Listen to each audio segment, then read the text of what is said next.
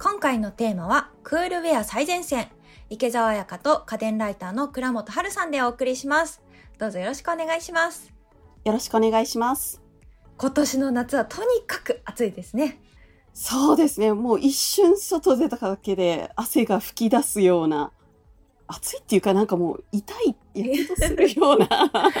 なんかサウナの中にいるような感じですよねそうなんですよね。あの、湿気もあるのもまた苦しいところですよね。そうですね今回も前回に引き続いてこの暑い夏に役立ちそうな話なんですけれどもこのクールウェアっていうのは家電を利用した涼しい服っていうことなんでしょうか？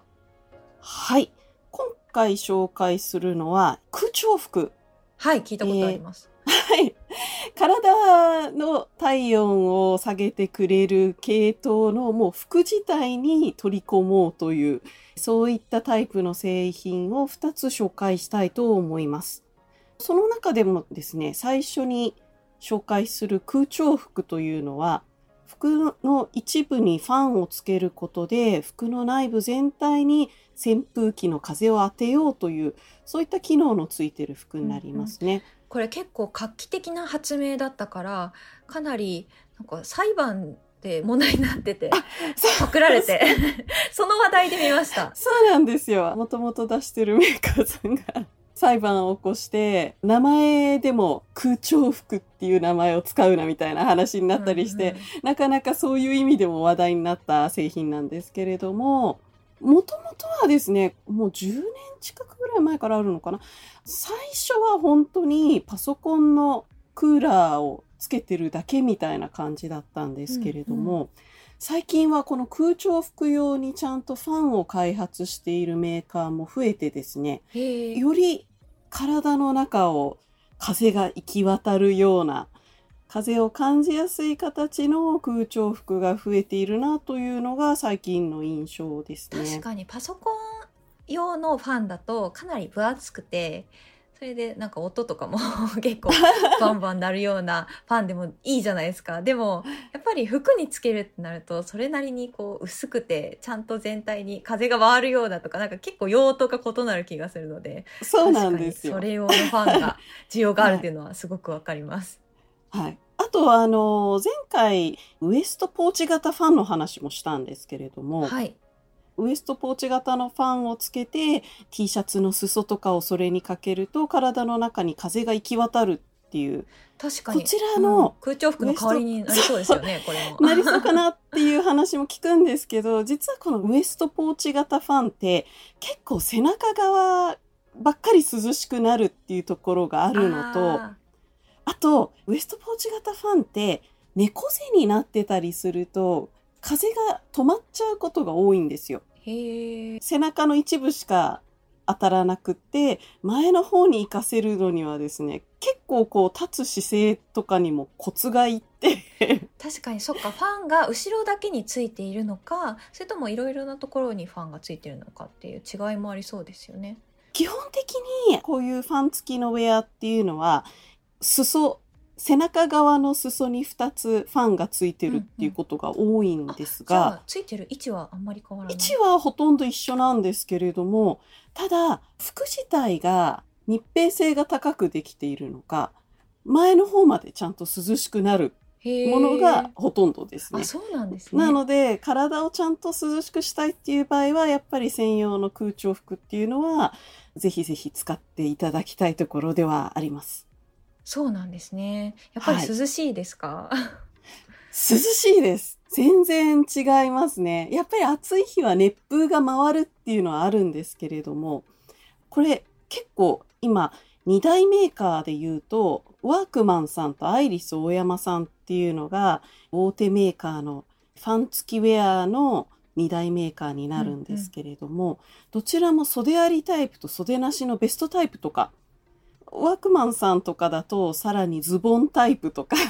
下い。半身を冷やしてくれるものとかもあるんですけれども特にですね涼しいのが長袖でパーカーがついてるタイプうんうんうん。できるだけ顔体を覆ってくれるタイプの方が風が覆ってる部分の上をふわーっと回ってくれるので涼しさを感じます。あそうなんです。結構長袖っていうと、こう暑いのかな？みたいな。これがね意意外と。はい。まあ、ただ私、あの、炎天下を3時間とか歩いたりとかしてないから、そういう場合でもちゃんと効くのかって言われるとなかなかあの保証はできないんですが、15分ぐらい近所のスーパー行くぐらいだったら、全然あの袖ありタイプでも涼しいし、あの袖ありタイプの方が肌が焼けないので、日焼け防止にも結構個人的には。結構こう日差しをダイレクトに食らうとかなりこう皮膚自体が熱くなっちゃったりそうなすると。思うんですけどそういう意味でももしかしたら長袖タイプの方が涼しいのかな。そうそうですね。そうかもしれません。今もうあの日差しが当たるとヒリヒリするぐらい痛いっていうぐらいの日差しの強さなので、日焼けしないっていう意味でも美容目的っていうよりもあんまり日焼けすると皮膚に良くないっていうので健康の面でも長袖っていうのはおすすめなんじゃないかなと思いますね。あとは結構野外で作業する方とか危ない作業をされる方もいっぱいいらっしゃると思うんですよ電気系の作業とかあそうですそうねなってくるとどうしても長袖を着ざるを得ないからそうした方はこういう空調服で涼しいけど長袖っていうのはありがたいですよね。そうですね本当そう思います。でワークマンの今ラインナップをいろいろ見させていただいてるんですけどかなり豊富ですね。そうなんです。あの、デザインも、えー半袖タイプとか、ズボンとか、柄も結構いろんなタイプがあったりとかですね。で、ワークマンさんは何が面白いかっていうと、ファンと服が別売りなんですよ。へえそうなんだ。なので、ファンを1個買っといて、服は洗い替え用に2、3枚買っとくとかですね。あとは、ファンを2個買っといて、普段の時は、ファンを、仕事中は上の服とズボンにつけて、で、えっ、と、ズボンを履かない時は、替えのファンを持ってうんうん、カバンの中に入れちゃうとかですね。そういう使い方ができるようになってます。まあ、洗い替えがあるっていうのはいいですよね。確かにそうですね。はい汗かきますもんね。そうなんですよ。あと、ワークマンさんはレインウェアの服もあるので、雨の日もちゃんとレインウェアの中が蒸れないようにファンをつけられるっていう意味でも、結構夏の雨の日って蒸れるし、そうなんね。暑いしで、あの、熱中症になりやすい時期ではあると思うんですけれども、そういう時もちゃんとこのファン付きのレインウェアだったら、まあ熱中症防止にすごく力になるんじゃないかなと思います。はい。結構ねいろいろなシチュエーションでいきそうなラインナップですね。そうなんです。一方でアイリスオーヤマのクールウェア、はい先ほど言及されてましたけどこちらにはどんな特徴がありますか？はい。アイリス大山さんの最大のメリットはですね、駆動時間の長さですね。うんうん強モードでも12時間持つっていう、うん。弱モードだとなんと25時間持つっていうのがこのアイリスさんのすごいところなんです。あの、さっきのワークマンさん、ワークマンさんって結構いろんなシリーズ出してるんですけれども、人気のウィンドコアっていうシリーズの場合、最大風量だと2.5時間、最長でも12時間ぐらいの駆動時間ということで、ちょっとまあ駆動時間だけを見るとアイリスさんには負けてしまうんですよね。なるほど。はい。アイリス大山さんの特徴は何といっても駆動時間の長さになります。うんうんえー強モードだと約12時間。弱モードの場合はなんと25時間、もう 一日中つけても大丈夫っていうぐらい、まあ、外出中ならほぼカバーしてくれる長時間駆動が特徴です。それはありがたいですね。だってね、そうなんですよ寝てる間に充電すればいいから。なので、さっきおすすめしたワークマンさんに関して言えば、あの、ワークマンさんはいろんなシリーズがあるんですけれども、その中でも人気のウィンドコアっていうシリーズだと、えー最大風量の場合は2.5時間、最長でもだいたい12時間ぐらいの駆動時間になるので、まあ、駆動時間だけを見るとアイリスさんの方が強いのかなっていうイメージがありますね。なるほど。じゃあワークマンさんの場合は替えのバッテリーなんかを持ち歩く必要があるかもしれないってことなんですかね。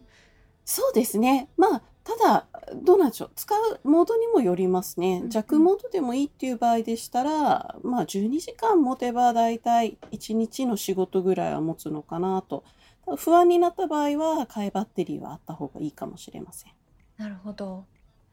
ただですね、このファン付きの服っていうのは、やっぱりデメリットもあって、はい。とにかく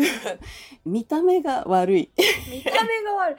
結構スポーティーに寄せて頑張ってるなっていう。そう、あ感覚はの、あ多るんですけど分今、えっ、と、ネットで製品紹介ページを見ていただくと、デザインはかっこいいんですけれども、これ実際着るとですね、服の中に風がこう充満してパンパンになるんでちょっとすよ。太って見えちゃうってことですか？いや、太るっていうかもうね、ほとんどマシュマロマンマシュマロマンかミシュランマンみたいな。いや、それなんかおかしいよね、あなたっていうような。なんだろう、着ぐる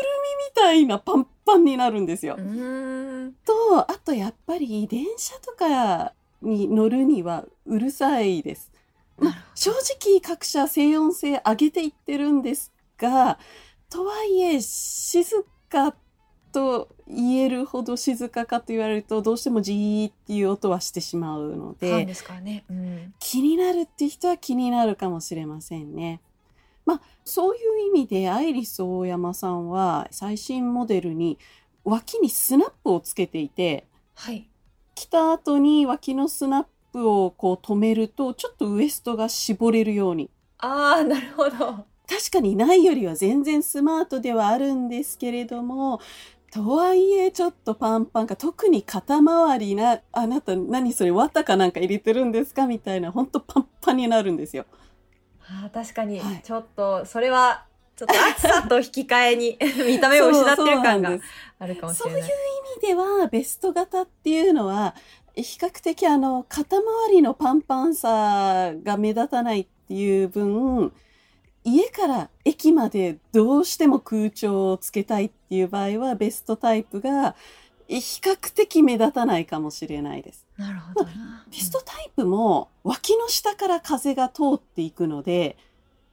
まあないよりは全然涼しいです。なるほど。特にあの汗かいてると気化熱で風がその汗を蒸発させてくれる時の涼しさで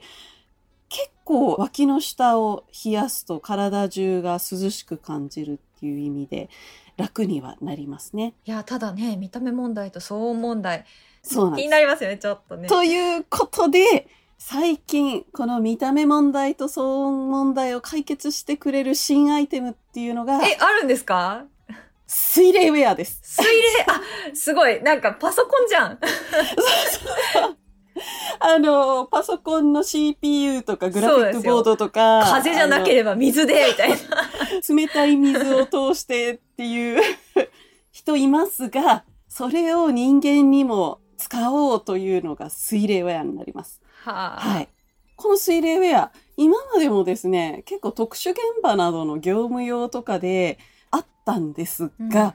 これもう業務用っていうことで、とにかく、あの、水冷する冷部分がコンプレッサー式だったりしたんですよ。コンプレッサーって要は、あの、でかそそう。エアコンとかを冷やす方式と同じ方式で冷やすので、とにかくでかい。う。うん。なんか、背中にリュックサック背負ってるような、うんうん。でかいですね。しかも大きめの。モーター自体はそんなに多分大きくないんでしょうけど、水を冷やす部分が大きくって、とりあえず一般の人がつけるには、ちょっと、ちょっと難しいよねっていう感じのが多かったんですが、最近ちょっと普通の人もつけられるサイズのものが増えてきました。中で、もですね、最近発売された山善さんの水冷式ウェアダイレクトクールっていうのがかなりコンパクトになっていて、しかも水冷させる冷たさをキープする方法も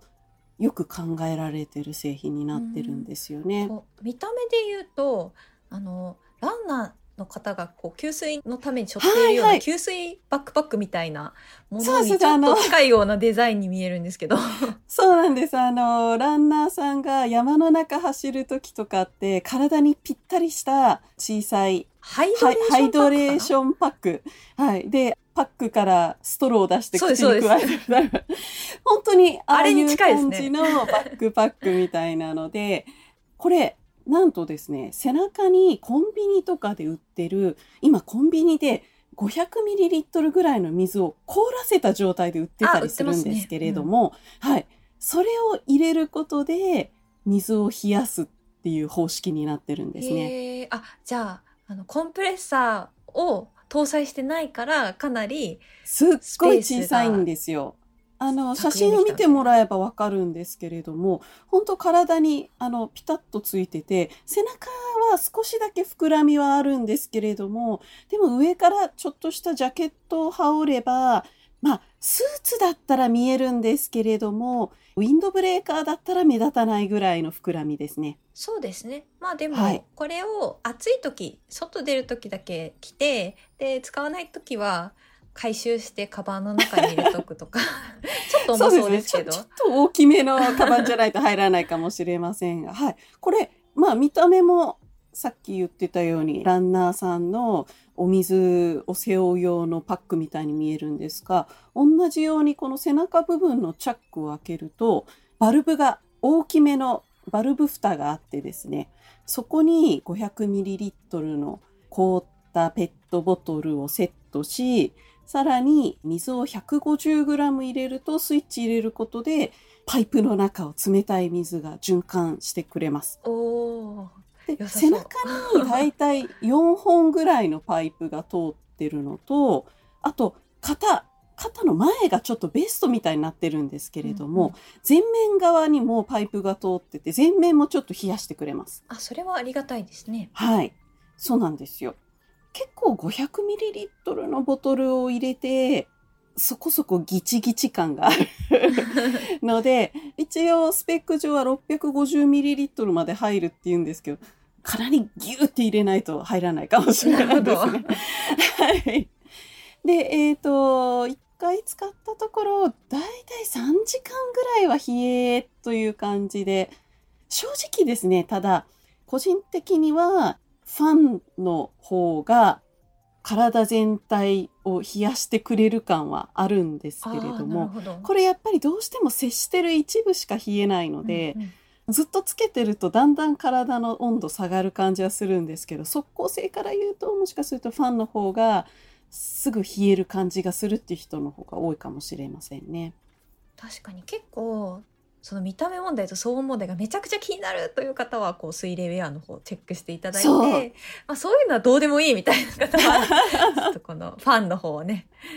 チェックしていただければなと、周りを気にしなくてもいいっていう場合は、もしかしたらファンの方がいいっていう人も多いかもしれないです。どっちにしろあれですよね。あのアイリス大山さんだったりとかワークマンさんだったりとか、お店の方で確認できると思うのでそうですね。ぜひトライしてから一回試着していただいて、はいご。購入を検討していただければなと思います。ぜひぜひ。はい、というわけでご紹介ありがとうございました。ありがとうございます。今回はクールウェア最前線をお送りしました。暑い中活躍する家電についてもっと知りたいという方は、前回、シャープ142ポータブル扇風機の回もおすすめです。お聞きのポッドキャストアプリの概要欄のリンク、もしくは番組ホームページから聞けますので、ぜひ探してみてください。そして番組のフォローもぜひお願いします。最新話が配信されるたびに通知を受け取れますので、聞き逃すことなく、家電の最新情報をチェックすることができます。お聞きのポッドキャストアプリで家電最前線をぜひお願いします。さて、家電最前線では番組への感想もお待ちしています。番組で紹介された家電を買ってみましたといった感想をツイッターでハッシュタグ家電最前線をつけて投稿してください。ここで一つご紹介します。ここ、ドゥリコさんより。月曜日の朝は会議のため移動する時間に家電最前線を聞きながら運転するのが日課。事務所の照明 LED に変えたいけど電球じゃなくて直感なんだよね。ブースとか作れたら電球何にしようかなという感想をいただきました。ありがとうございます。ああ、事務所だと確かに直感多いですよね。そうですね。あの、あれですよね。事務所の、あの、長いタイプの電気の。あの、そうですよね今直感型の LED もあるので、省エネを考えたら直感 LED もぜひぜひ使ってみていただきたいと思いますね。というわけで、ここ、ドリコさん、ぜひご検討ください。そして最後に番組からリスナーの皆さんへのプレゼントのお知らせです。8月のプレゼントは、先ほどのここドリコさんの感想にもあった、シャープ138意外と知らない LED 電球の選び方の回でご紹介したアプリ一つで明るさや色を自由に変えられる LED 電球日照のトリゴスマート LED 電球です。1名の方にプレゼントします。応募にはキーワードが必要です。今回のキーワードは LED で省エネ対策お聞きのポッドキャストアプリの番組概要欄、または番組のホームページやツイッターのプレゼント応募リンクからご応募ください。番組プレゼントの応募フォームからも感想を送れますので、ぜひこちらからも感想を寄せください。締め切りは9月15日木曜日です。ここまでは家電ライターの倉本春さんとお送りしました。次回もよろしくお願いします。よろしくお願いします。